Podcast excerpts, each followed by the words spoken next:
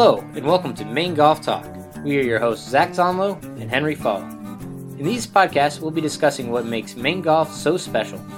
We'll be sharing our own experiences and knowledge as both players and coaches. We'll also branch out to discuss hot topics in the game and chat with special guests to hear their stories, all to keep you in the know and help you improve your game. Let's get into today's podcast.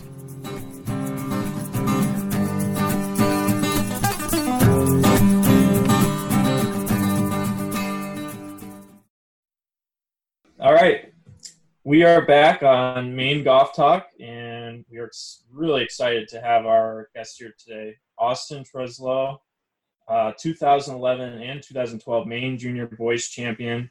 He's currently on the Korn Ferry Tour and has played in uh, several PGA Tour events now as well, including a top 10 at the 2019 Puerto Rico Open. Uh, Austin, where are you and, and how are you doing? I'm doing well, staying healthy. I'm in St. Petersburg, Florida with my family and spending a little bit of time in Orlando area playing mini tour events. Very cool. And what, what mini tour are you are you playing on? The only one open in the Central Florida area right now is the Moonlight Golf Tour. Just a small little tour played in, on a few different courses in the Orlando area. Most events are single day events with about a hundred dollar entry fee and what's cool about that tour is it's it's somewhat informal, but it's a good way to stay sharp and get a good co- competitive reps in. And there are quite a few really talented players that play. Even during the PGA Tour season, you'll have guys like Rob Oppenheim, Chris Couch, Brian Gay, Brian Davis, and a list of other guys that will come out and play just to keep sharp during the year. That sounds great. I mean, the, the fact that you know you're still able to play and practice are, are you able to mm-hmm. practice and play at your home course or? Yes, everything's open down here golf wise. Uh, I've been practicing mostly at TPC Tampa, and then when I go to Orlando and playing mini tour events, I practice at my coach's academy, Mike Bender Golf Academy. Um, everything's in good shape and healthy. It's a great time of year down here. It's hot. It's been pretty darn hot March and April, getting up into the 90s in Orlando. So really good weather for golf. It, it's too bad that with what's going on with everything else, but fortunately for me, golf's been easily easily access to access. So yeah, yeah, so I I mean obviously there's there's bigger things in, in life than just the sport of golf, but when you heard that news that the Korn Ferry Tour and even PGA Tour and the Masters getting canceled, I mean, how did you handle that, and and what have you been doing in the meantime to keep your game sharp? The news is devastating. It, we've never seen anything like this, and hopefully there never will be anything like this again. It's fr- it's been frustrating for me because this is my first year getting good status on one of the major tours, and I was really excited to continue to get starts this season and work my way up the points list. So there are a lot of unknowns right now with the Korn Ferry Tour uh, I'm I'm hoping that they'll start back up by late May, early June, and one of those events would be, you know, the the Work in Maine Open. The, there's a chance that that event might be the first event back from the coronavirus, and that'd be pretty special for for the state of Maine because that event would get a lot more hype. Yeah, uh, that would be huge for the state of Maine and for you guys to get that tournament under wraps. But uh, you know, talking about that one, have you played Falmouth before? I have not. I mean, I've been to Falmouth. I have not played that course. What's that course like? I think it's there's some target golf. You know, the front nine is a little bit tighter, tree line. Back nine, I would say, opens up, but because it's more like sort of farmlands, but it doesn't necessarily play open it can get a little bit windy on that back nine, and um, mm-hmm. you know a couple holes that come to mind, like the tenth hole is pretty difficult. But uh, I hear they are lengthening it. I want to say three, four, five hundred yards, and then uh, you know building some new tees and, and updating some irrigation and stuff. So it's a good course. They had the Maine Open there, and you know they've had some big tournaments there, and, and, and I enjoy it. I think it's a good challenge. Nice. I was I was assuming they were going to add some distance to it they seem to do that on for most of the tour events these days. you know, I, I want to say from the tips prior to these changes, it was probably like 68, 6900. Um, so I know they're probably looking to get in that 72 to 74 range. Mm-hmm. So Speak, speaking of lengthening courses, I don't know what, what your take is on the golf ball, but I saw an interesting uh, idea from one of the instructors I follow on Instagram the other day of uh, professional play be, limiting to uh, 10 clubs instead of 14. And I think that that would be kind of a more fun, creative way of going about it than necessarily dialing the ball back. Yeah, I've never heard of that idea. That's interesting. You know, I guess it would make for some more, uh, you know, shot shot making where you got to, you know, uh, take distance off clubs more. You're not necessarily taking full swings all the time, too. Yeah, and one he showed what the bag would look like for an average player, and it would it would only be about a six degree gap between each club, so it's really not that significant. If you're a skilled player, you know you're, you're a six degree difference. If you're a long hitter, can make quite a big difference. But if you have good feel it's not that big of a deal. I mean, most a lot of guys, not I wouldn't say most, but a lot of guys on tour have about a six to five six degree difference between wedges. I don't think it would be that huge of a transition, but it would be interesting to see what types of clubs people play. Um, yeah, yeah, no doubt. That that'd be that kind of sounds like a fun tournament to have. You know, they do the one club challenge, but ten club would be kind of cool too. Yeah, the the guy who runs the Moonlight Tour down here has been talking about doing a four or a three to five club tournament. He hasn't decided what number he likes, but I, but it's it's very interesting. I don't know if you guys have gone out and played with a few clubs, but you can really learn a lot from ha- having to force yourself to hit different shots that you're not used to hitting in practice. Yeah, it's funny you say that. Uh, I actually have a set of old hickories that uh, I have mm-hmm. six clubs: uh, persimmon driver, uh, two iron, four iron, six iron, eight, and wedge. And it's a great way to kind of work on the game. I mean, those those clubs you got to hit perfect just to get the ball going where you want it to. And you know, I would I wouldn't even mind seeing something like that. You know, bring it back to the old days and see how you guys could play with a uh, persimmon driver. Yeah, it's uh they're almost training aids. They're so difficult to hit relative to what we have today. Yeah, I think I saw Rickie Fowler practicing with those at one point. That's funny. Yeah, um, I know Jordan Spieth did a. There's a little YouTube clip of Jordan playing with the old equipment. I think he shoots around 80 for 18 holes. It was kind of interesting.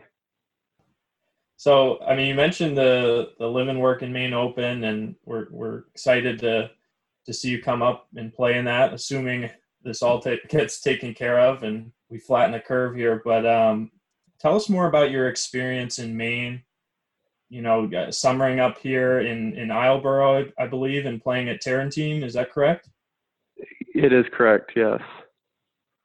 And you know, what was that like? You, I'm guessing you were up here like six months a year, and then you played in the MSGA Junior events. And so, if you could just walk us through, you know, growing up in the game and and how how that's kind of you know helped your experience in in becoming the player you are now. Yeah, Maine's been really kind of the beginning for me with golf. Is my dad's side of the family played golf. My mom's side didn't really play any golf so my dad introduced me to the game, but my dad's family has deep ties to Maine. They've had a house on Islesboro since the late or the mid 1890s, and that golf course is about the same age as they've been there. And my great grandmother was absolutely obsessed with golf. I mean, she lived up there all year round, and she would play any day where it was physically possible to play. She would play. And in the summer, I was able to play golf with her, my grandfather, and my dad. So we had four generations in one group, which is pretty rare. I don't know. I don't know of any other many other people that can say they've played with four generations of their family in one group. So yeah, I mean, but I since this has been in my dad's family for that long, you know, I go up. I've gone up every summer that I've been alive, and unfortunately, now that I've been playing professionally, I, I am not able to be up there as much because I've been touring all the time and competing. But I've spent oh, a huge part of my childhood there, and it's my favorite place to be in the world. I don't think you can beat Maine in the summer. I really don't. I think it's just the feel of the coastline, the feel of you know this. I even like the smell of the lobster traps, like just kind of the the sea smell when you're on the water out there, and it's unbelievably beautiful. And it's going to be so so cool to bring some attention to the state of Maine, especially in the golf industry, because people don't really think of golf when they think of Maine. And Maine has some really cool, quirky golf courses. There are a lot of little quirky designs but they're they're beautiful. And in the summer, the smell of the pines and just the feel in the in the air is incredible. So it's uh it's been really special. I I, I don't know how much different my life would be if I have, hadn't had Maine in it. Um, it I can't imagine my life without having Maine in it. It's my favorite place in the world. Honestly, really is. Yeah, I think you just summed up what you know this podcast is all about: is sharing our our stories and experiences about Maine golf. I mean, it's it's definitely unique and special. So you win the 2011 and 2012 Maine Junior Boys uh, Championship. Can you talk us through that and, and, and, and winning those events, what that did for you? Yeah, the, those events gave me so much confidence. I hadn't won many junior events before those, and ha- it was kind of the, you know, first events where I'm playing with a with a lead and a title of a state championship, and I just I had a lot of pressure. I, at the time, it seemed like a lot of pressure. It's kind of funny when you look back on your junior career. You wish that you didn't put as much pressure on yourself as you did because you, you felt like it was do or die back then. But now you realize, you know, it's a junior event. You're not gonna you're not gonna go bankrupt if you don't want a junior event or anything. You know, so it's uh it, it was they were great experiences. The second year, I believe I won by quite a few, and I really kept the pedal down. And that's a tough thing to to do when you're leading a tournament is keep the pedal down. I actually I just finished up the Moonlight event. They had a two day event out in Orlando the last two days, and I won that. But I was I shot nine under the first day and had a three shot lead. And yesterday was the last round, and I started the day off well. I was three under through seven, and I think I extended my lead to six.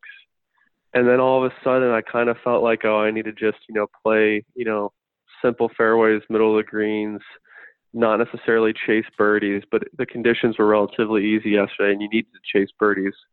And I gave up my lead, and I ended up having to win in a playoff. So it's it's crazy to to to think that you can lose a lead that big just by taking your foot off the pedal. But that's what I did in in Maine in 2012 was I kept my foot down and I I got the victory and that was at the time the most proud moment of my life.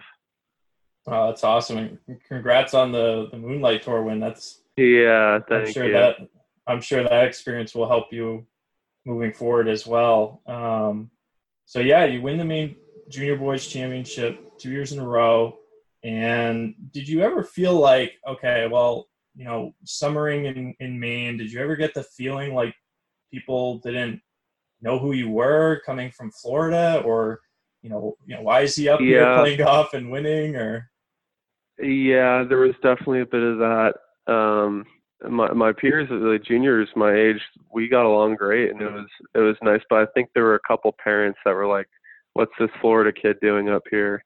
Um, I mean, I don't know. I, it was I enjoyed it. I played a few other Maine state events that were closer to Islesboro, so I could just take the ferry over in the morning, drive to the course, and and play those. But overall, was, I was I felt welcomed, and I also I went to Maine twice to qualify for the U.S. Amateur. I was that at uh, the Ledges, or where was that? That was the Ledges, I believe. It was the Ledges. The Ledges, I think, maybe both times. Yeah, I, you know, it's funny because you won the Maine junior probably, I'm trying to think if I won it in 2009. So you won your first one a couple years after me. And when I was playing college golf, everyone was like, oh, this Austin kid, he's incredible. And he's coming up from Florida, he's winning all these events. And I was like, I, I don't think we ever crossed paths or met, but I, I definitely followed you a little bit for a while there. And part of the reason I asked you to come on the podcast is because you know, I'm a huge fan of of Mike Bender as well, and I oh, see videos with you on there, and I'm like, you know, there you are, and and now you have full sass on Korn Ferry and doing these incredible things. So um, yeah, Mike's. I'm glad you're a fan of Mike. Mike's a first of all, he's just a good human. He's a down to earth, good good old Iowa boy. You know, very simple, um, kind, good guy. But he is a golf genius as well, and it's not even just not even just the mechanic the mechanics of the game. He he really is unique in the sense that he was a player. There aren't that many top instructors that actually played on the PGA Tour, right. and so he brings he brings a different um, perspective to it that I think is is rare in golf, and he's uh, you know helped me tremendously. I've been working with him since I was 11. Oh wow! I didn't know you were working with him for that long, and no, I'm sorry. Yeah, I would drive. My mom would drive me over. It was Mike's academy at the time was from New Smyrna Beach was an hour, so she'd drive me over once a month, and I would see him. And so, I mean, in the summers I wouldn't see him, so I probably would see him about eight or nine times a year, from ages uh, 11 to 15, and then 16, 17, 18, I moved to Lake Mary and I, I went to Lake Mary Prep and worked at practice at his academy and saw him all the time. That was huge, and that's when I really like my game really started to take off about my junior year of high school. Like really just improved dramatically. Yeah, I mean, I can only imagine. I mean, based off everything you're telling us and your passion for the game and and work ethic uh, in combination with a a mentor and coach like that, I mean, that's just that's outstanding. I mean, for for our listeners at home, Mike Bender is probably most known for coaching Zach Johnson. Uh, who's won mm-hmm. two major championships, and but he, you know, he's very active on social media, and he's got some training aids and all that stuff. But he he is he's quite the instructor, and um, you know, a good mentor of mine. His name's John Hickson. He actually played in a in an event with Mike Bender, and John beat him out on the last hole. And I believe they went and, and shook hands, and, and Mike said, "Man, nice plan. I, you know, I congratulate you." And and John looked at him and said, "Hey, can I get a lesson from you?" so it just shows you how how how good of a player Mike Bender is as well. That's a, that's a cool story. I guarantee you, Mike Mike would know of that if I brought that up to him because he remembers every match because he's one of the most competitive people there there is. And so if he lost, I know he remembered it. so, and then let's talk a little bit briefly about your college experience. It it looked like you were at the University of Virginia for a semester and decided, you know what, I'm going to mm-hmm. transfer. Is that correct? Yeah, it was it was kind of a uh, an un- unusual situation, but I, I went to University of Virginia, and I before I went there, I realized that I had it so good in Central Florida if I wanted to be a professional golfer. You know, I had Mike Bender, I had tournaments to play in, I have year-round great weather, and uh, also the kind of the comfort level of I know what I'm doing. I've already dialed in the system there, and I went to Virginia a little bit hesitant to to change. And I realized when I got there that I wasn't fully in it. It's an incredible program. Bowen Sargent at UVA is a great golf coach as far as college coaches go in terms of his knowledge of the game and his ability to teach his players. And the school is a beautiful school, but I just knew that it wasn't right for me. Um, so I, I came back home. I enrolled in at Rollins College, which is a small liberal arts school in Orlando and I was able to schedule my classes there so that I could practice and and compete during the day and then go there after 4 p.m. And so I was I was able to get my business degree there uh, by doing that for four and a half years. Yeah, I mean, obviously, it, it sounds like just to your point, you had a great setup there in Florida. Why change? And so I mean, it sounds like you had a very successful career at Rollins. And then when was that that point where you said, you know what, I, I really want to make a career out of this. I want to turn professional and play for a living. Oh well, so I uh, I turned professional May of 2015 when I was 19. So I didn't play at Rollins. I uh, I was thinking about playing at Rollins, and the biggest reason I think I, I to have played at Rollins is one, you have a good schedule you can play, and two, if you can get uh, athletic scholarship, that's great. But Florida has this uh, state-sponsored program called Bright Futures that your parents can pay into when you're born, and it can really cover a tremendous amount of your education in college. So my parents paid into that when I was younger. So now that I was going to Rollins, that Bright Futures could apply towards Rollins. So I was paying very little for college. So I didn't need the athletic scholarship to really afford schooling. So since I was going to school so at such an affordable cost, I could then play professional events and try to make some money on top of that. I didn't need to play college golf to afford college. Uh, so I was very lucky in that sense.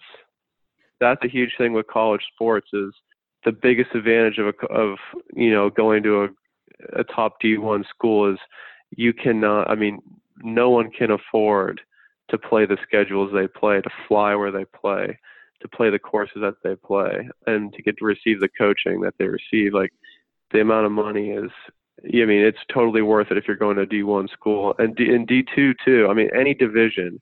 But for me, I was in a unique position where I could go to school at a low cost, and I was in Orlando, which is one of the hubs of professional golf.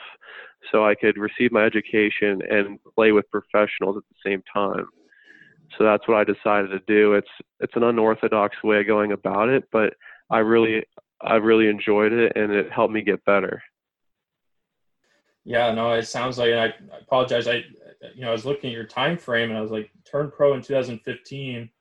Um, I didn't realize it was right during your um, your time at Rollins. So, and then yeah. it, it looks like you, you know, you went and qualified for the Asian Tour, beating out uh, mm-hmm. a 200 man field. It shot 23 under. Yeah, that was incredible experience. I. uh I'm glad I'm not over in Asia right now, though. During all this stuff, uh, it's good to be back in back home. It, it, it was an incredible experience going over there and winning that event, and then I was really excited to play on that tour. But a good thing, but also something that made it more stressful in terms of managing being back between here and Asia was I I got an exemption into the Puerto Rico Open because I won a Puerto Rican Golf Association event. And after getting that exemption, I got 10th. So when I got 10th, I earned a decent amount of FedEx Cup points. And now that I had FedEx Cup points, it was tempting to just stay in the U.S. and do Monday qualifiers because if I could earn 50 to 50 to 70 more points, all of a sudden now I can be playing in the Korn Ferry Tour finals. Then you shoot a final round 66 at the Puerto Rico Open with the hole in mm-hmm. one. Yeah, that was that round was unbelievable. I and it, it wasn't unbelievable because of the score. I was playing so well all day and not making putts, just not putting well at all, but hitting the ball so beautifully. And you know, I bogeyed 14. I uh, the goal was top 10. So my buddy, my buddy who's caddying for me, and I talked at the beginning of the day or the beginning of the week. You know, if we can get top 10 and get to Honda, that would be incredible. That's our goal for the week. It's a high goal but we know we can do it because I've played that course a bunch and I feel comfortable out there. So we went out there that final round knowing we needed a low score, and we got off to a good start. But then I just wasn't making putts, and I get to 14, I bogey 14, par 15, which was a relatively easy par five, and then it seemed like my chances of getting a top 10 were, were done. I knew that like if I birdied in I most likely wouldn't get in, but there'd be a chance. So I was still, you know, there was still some thoughts of, oh, let's get three under on these last three to get the top 10. But I we get to 16, which is a really tough par three. The pin was tucked over the back left corner, over a bunker. You can't land it on the green on line with the pin and keep it on the green. So I was aiming at the middle of the green and I just pulled it. And I pulled it right in the stick, right at the stick, and it just dunked in the cup. So it was like it was like the luck. It was the luckiest shot of my life, hands down. But it just felt almost like right because all day I was playing so well and just wasn't feeling like I was, you know, really executing. And then I hit it to eight feet on 17 and missed it. And then on 18, I made a about a 21 footer for birdie, which got me to 10 under total, and ended up being enough to get tied for 10th. It's awesome. You know, I think I think you got to change your story though on 16. You got to say it like Jack says yeah. it on 17 at Pebble, where he's like, "Oh, I changed my swing midway down in you know in my downswing." yeah, it's it was incredible. The number was perfect, and it's funny. My my caddy and I will joke about that. It was a 192 yard shot, and so like when we get that number anytime else, we're like, "Oh, this is our number right here." And it's amazing how many times it was. It's amazing how many times we've hit it so That's close awesome. on with that number since then. so then you go to the Honda Classic. What the very next mm-hmm. week? Is mm-hmm. that right? Yep, the next week. And you know, I've been down to that event, and man, is that a brutal golf course, and it gets windy. How did you? Was that your first ever PGA Tour event? That was my first ever, yeah, PGA Tour event that wasn't Puerto Rico. Oh, I'm sorry. Yes, yeah. uh, and uh, with the off week there. And how how did you handle that experience? I was really nervous. I think I was mostly nervous because of how difficult the course is, but it was it's just a whole new feel. Puerto Rico is, a, is an off-site week where there's a WGC event going on, and uh, there aren't really many fans at the Puerto Rico event. There aren't the the big tents that you're used to seeing at huge events on the PGA Tour, and uh, it just it doesn't have it has more of a private feel to it. It's not like going to one of these bigger events where they're just people all over the place and just has incredible energy. So going to Honda was a completely different animal, and that golf course is so difficult. Where if you're not hitting it well, you just can't you just can't save yourself out there. You, you, you, there's no way around it. You have to hit it well. And the first round, I I started on the back nine, which I think has some scarier holes to it. And I made par on my first hole, and 11 is, I think maybe the, I think it's the hardest hole in that course. You have to hit. It's about a it's a 445 yard par four, water down the left, and then water through the fairway on the right on the tee shot. You could hit driver as far as you wanted down the left, but it's only about a 15 yard wide fairway, and it's water on both sides. So most guys lay it back about 270.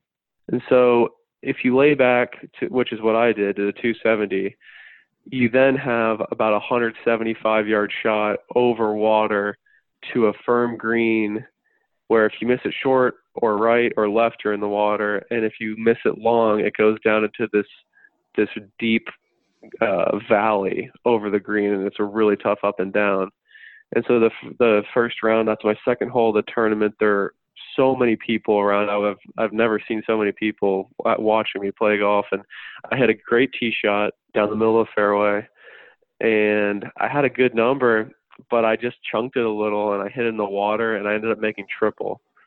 So starting off with a triple early in the round out there is terrifying because at that point you're like I don't have much. You know, at the beginning of the round, you're not going to make many birdies. The key is just making pars. So it's hard to come back from three over. And I was three over or four over through four, and I ended up getting it back to even uh, on my 15th hole. But then I made a double and a bogey finishing up. So I shot three over, and then I, and I shot even the second day and missed the cut by one, which was a huge disappointment. I was just gonna say, you know, I, I think you know what you said about limiting mistakes you know golf is a game of of misses in a way. And you know on that on that course uh PGA National i mean it, like i said i've been down there and i saw padraig harrington hit in the water on uh, 17 the year he won. Man i mean it's just it's just brutal. It's a tough course. It is. There's no letting up. And having it be my first tour event it was pretty pretty scary. yeah, I was really nervous, but I I enjoyed every second of it. If you love golf and you never get sick of golf, there's no better job than the PGA Tour. So that's the goal, you know, and and being there, experiencing it that week, it solidified that in me where I'm like, this is what I want to do. So, Austin, you talked about uh, uh, Monday qualifying. Mm-hmm. Can you briefly tell our listeners a little bit about that experience and how difficult it is to, you know, just make it onto the onto a tour event? Yeah. So, when you make a cut in a PGA Tour event, you don't have to do pre-qualifying. Most Monday qualifiers you have a pre-qualifier the week before, sometimes two pre-qualifiers to get into the Monday qualifier. And so the Monday qualifier is the qualifier that gets you in the event for the week. But usually guys have to go there a week and a half in advance to play Tuesday or Thursday to then get into the Monday qualifier and then qualify through the Monday qualifier to get into the tour event. Fortunately, once you make a cut, you don't have to do the pre-quals. So that made it much more easy for me to just go do Monday qualifiers for the rest of the year, knowing I have to do pre qualifiers. But a Monday qualifier will take four players for a PGA Tour event every week, unless it's an invitational event. And the of these four, pl- I mean, these are four players for a one-day event, and the the field sizes can vary a little bit. I'd say on average they're about 90 guys, and these are great players. These are PGA Tour players with conditional status, Korn Ferry Tour players, Latin American Tour players, Canadian Tour players, and other professionals that are highly skilled. So on any given day, any of these people can qualify, and you have 90 skilled players playing for four spots. And so it's it's a very difficult thing to do, but you know, what happens is after nine holes, a lot of these people already know they're out because you know you got to play a good round. And you just have to think of it in the sense that, you know, after nine holes, half the field's probably out. So it's really down to about 45 guys on the back nine, and four out of four out of 45 sounds a lot better. Four out of 90, it's even probably better than that. But you can't even really think about any of that. That's the whole irony is you you can't fixate on finishing top four. You have you can only focus on what you control, and what you control is committing to each shot and really committing to the process that you've practiced so much day in and day out. And uh, it's a lot of pressure because you know you have to play well. It's not like a four round event where you can afford to have one round where you don't play perfect golf. But it just does seem like you have to play perfect golf to qualify into a tournament.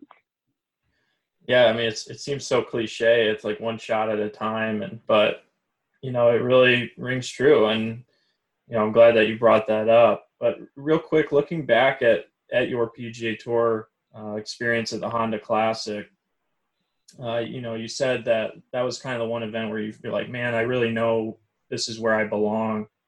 And you missed the cut by one. I know it's tough, but you know, I'm looking at the leaderboard right now. I mean, you tied Adam Scott You beat out Andrew Landry, Scott Piercy, Shawn Stefani, Pat Kizzire. I mean, these are all PGA Tour winners. Jimmy Walker, major champion. So, you know, maybe you don't look quite at the leaderboard like in that depth, but is it nice to kind of see, you know what, I can play out here? Does that give you that extra confidence? Absolutely, and it's one of those things where you you don't really truly believe you can until you see yourself do it. Um, you'll have people tell you that you can do it, but who really cares what other people tell you? If if you don't believe it, it doesn't matter. So, seeing my, you know, getting that top ten in Puerto Rico was huge because all of a sudden, uh, it really, my dreams are really starting to seem like they can, they can really come to fruition and Port and Puerto Rico was amazing. But the Honda Classic made things even more real when I was there as a Monday qualifier. I already I got to know a few of the players, and I kind of just settled into a real tour environment. And um, it's it's the best place in the world to be if you love golf. Yeah, and I, you know, I'm sure it helps, um, you know, being able to communicate with your coach Mike Bender, not only just about some swing changes, but also that that playing, that competition, and you know all the things we talked about one shot at a time and staying in the moment Mm-hmm. um, mhm for sure i was i was actually real bummed I did not get to do a practice round with Zach Johnson for for the Honda. What's really tough about Monday qualifying, what I from my experience, because I played in four last year, and if you're Mondaying into those events, you're playing great golf. There's no doubt about it. Like if if you're playing well enough to Monday, you're playing well enough to easily make cuts. But the problem is you Monday and then you only get one practice round on Tuesday.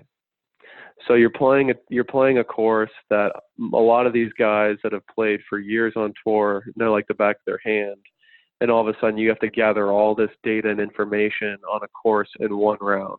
Because the Wednesday there's a pro am, and unless you're a bigger name guy on the PGA Tour, you're not going to be in the pro am. So you only get to see the course once before you play, and that was the most difficult thing for me to adjust to is I only saw PGA National, even though I'm from Florida, I'd never played it before.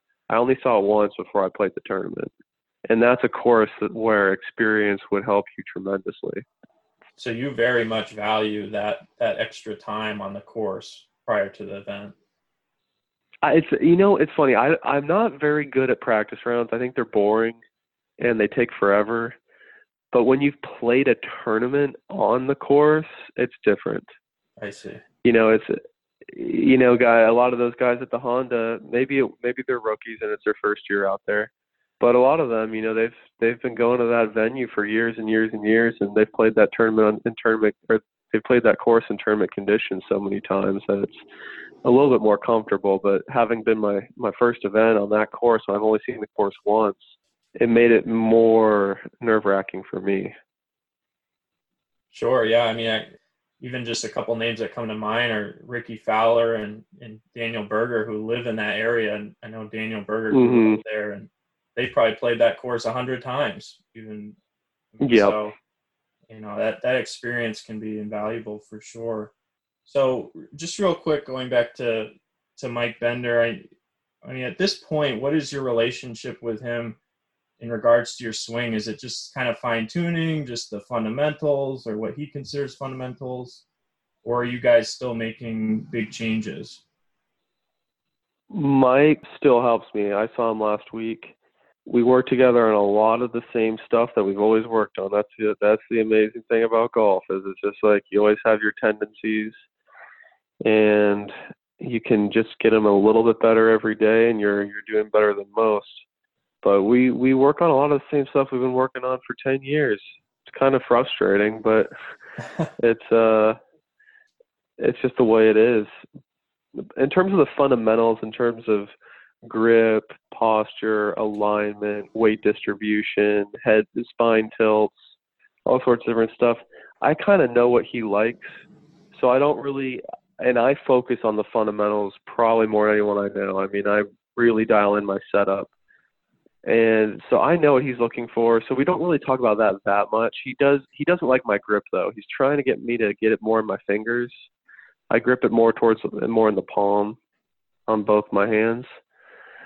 So he's trying kind of try to get it more in my fingers, which it feels really uncomfortable for me. And I just I'm not going to end up doing it just because the grip I think is the most difficult thing to change for a good player, especially because that just changes the timing of the fit uh, of the face at impact and I mean, as you guys know, the face is the most important thing at impact. Path is important, but if you don't have club face awareness, that ball is not going where you want it to go.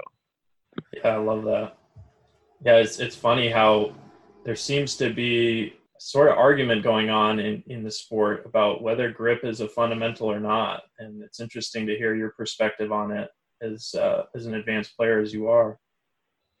There isn't a grip that works for everyone. A lot of that is just the human element of what feels good to each individual. Uh, you know, you have a guy like Moe Norman that hit it straighter than anyone in history. That guy gripped it in the palms. I mean, he had grips that were going right through his palms, and he didn't. He had barely any club face rotation through the ball. I mean, he was like a he was like the Iron Byron, just producing the same the same numbers every time.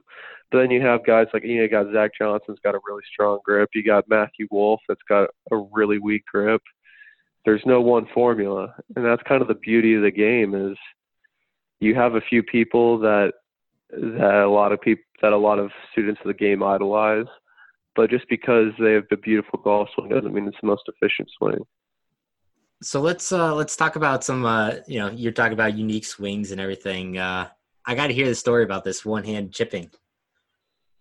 Oh yeah, yeah. So my senior year of high school, I started chipping poorly. In hindsight, it was it was mechanical, but it, I thought it was mental, and so I at first just started working on the mental element of it, of just trying to, you know, focus on relaxing, you know, breathing down, being soft, and just using the bounce and focusing on good contact. But that wasn't helping. And so I realized I needed to change the mechanics of my chipping. And one of the drills that I've read to help use the bounce is the one-handed the one-handed drill with the right hand. You know, if you just take your right hand, put it on the club and uh, just have a really soft right arm with a kind of a little bit of right elbow bend and you look at the target, you could almost feel like you're you're playing cornhole and tossing a beanbag. And if you have if you have that sensation, it's so easy to use the bounce. And finding the balance was the most important thing for my chipping. And so I started it as a drill, and it improved my chipping so much, but I wasn't able to chip that much better with two. So all of a sudden I'm chipping it solid in practice, but then I'm going on the course with two and not chipping very well. So, uh, you know, I came to the conclusion I need to just kind of dedicate most of my practice time with my chipping with one hand. And then, you know, I got more and more confidence with it, and then I eventually put it into tournament play. And I've been working a lot on two handed still, but I'm very comfortable under pressure with one hand. I chipped in I chipped in a 30 yard pitch shot at the John Deere last summer with one hand. Wow, that's insane. I mean, I, I I think that's just awesome though. I for our listeners at home, I I found as a as a coach with chipping, you look at the average golfer and their handle is usually too far forward. They don't have any way of mm-hmm. exposing that bounce. If anything, they're just using the leading edge.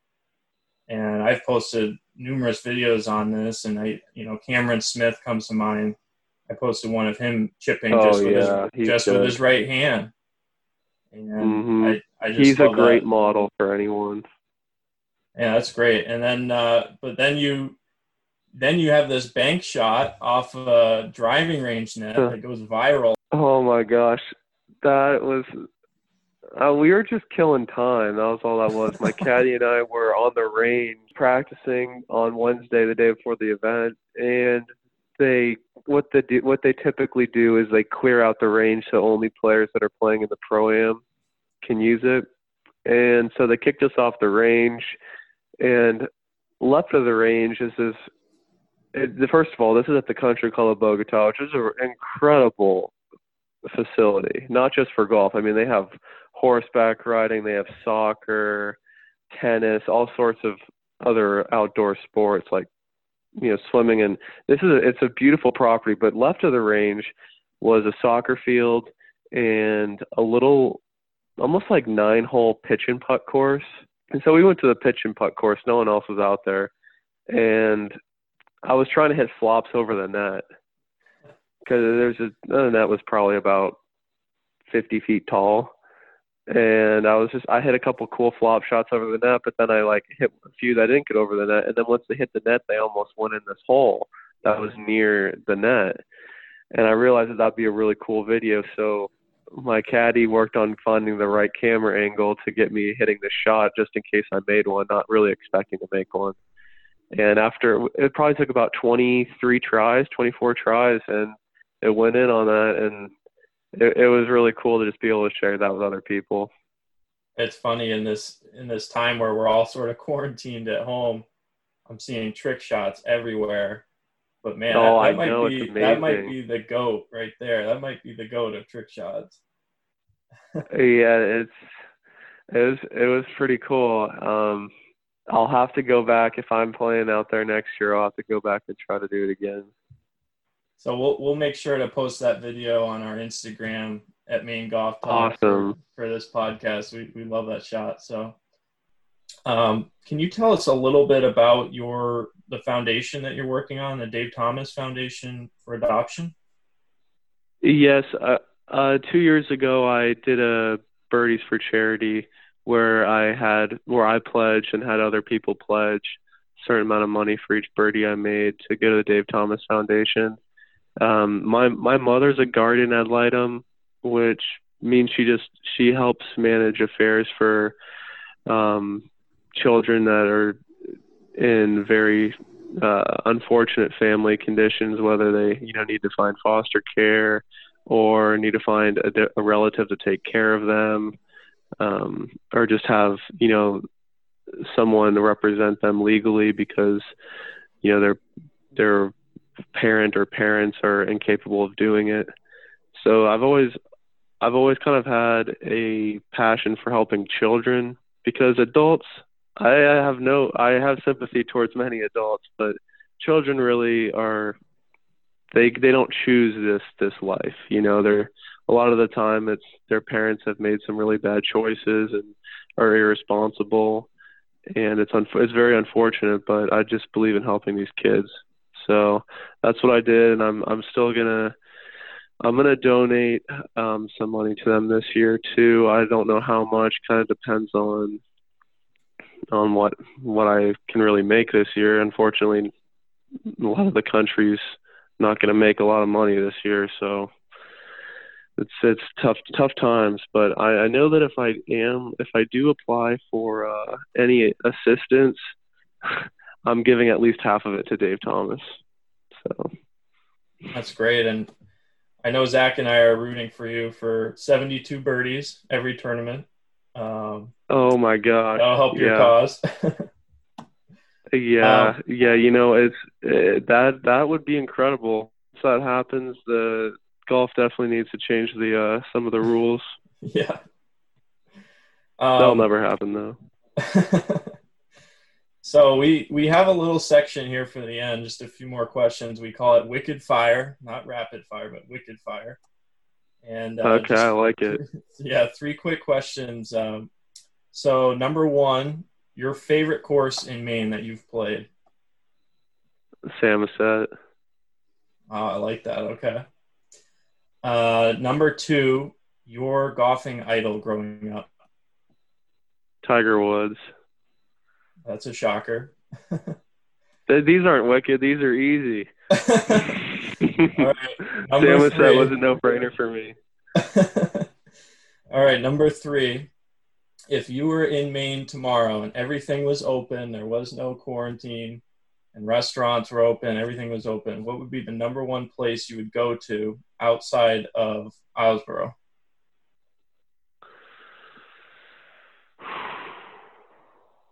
Probably Acadia Park.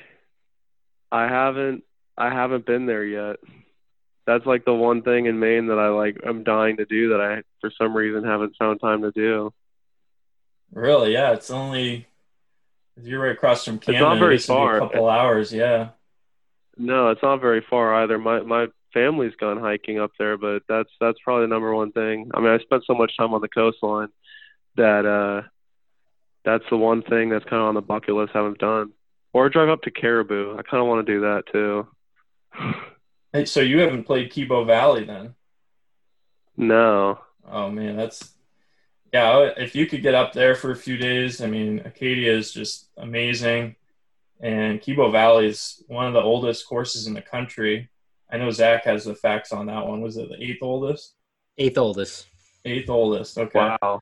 Yeah, it's wow. old. Yeah, old school Donald Ross, I believe, and it's just uh, it's fun. It's, and you're oh, hitting. Oh, that's right awesome.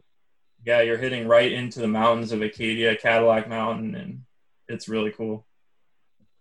So it's it's Donald Ross. Well, so so here's here's the thing. We got in trouble for this last time, so I have to jump in.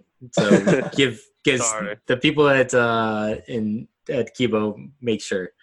Uh, so it's actually Herbert Leeds, but uh, Ross did have a small hand in the design, but it was actually Herbert Leeds who did the full design. So shout out okay. to Herbert Leeds who. Yeah. yeah, shout out. And you know what would be really cool is if we could or if you guys could, you know, go to some of these courses and and really just be the the poster guys for sh- really exposing how incredible golf in Maine is. You know, Yeah, I because I, don't think of Maine. uh, Maine isn't a place that people go for golf destinations. It's a place they go, you know, to to go to the you know the coastline and and kind of explore that. But Maine has so much more to offer outside of the coastline. I mean, some of these golf courses are are really fun. No, I absolutely agree, and that was kind of the thinking behind Zach and I getting together for this podcast. You know, we we've played a fair amount of the courses in the state, and uh, whether they're on the coastline or up in the mountains, you have a, a great selection and um, courses that just aren't really seen that much of outside of our state. I think you know Sugarloaf is Sugarloaf and Sunday River probably draw the most attention from you know, Mm. from the rest of New England and New York and even some states outside of that. But um, certainly, you know, we're trying to kind of spread the word about what makes Maine golf so great, and having guests on like yourself that can can share in that is uh, we're really excited about it. So Awesome. Well, Austin, we uh, we appreciate you taking the time today and talking with us. You know, if uh, if anybody wants to get a hold of you, how do uh, how do they get a hold of you on uh, social media? Yeah, DM me on Instagram. That's that's the easiest way. Thank you guys very much for having me on. It's it's a lot of fun. So if you guys got any questions, shoot uh, Austin a DM. And as always, go check out Maine Golf Talk on Instagram. Ask us any questions, and uh, we will see you guys next episode.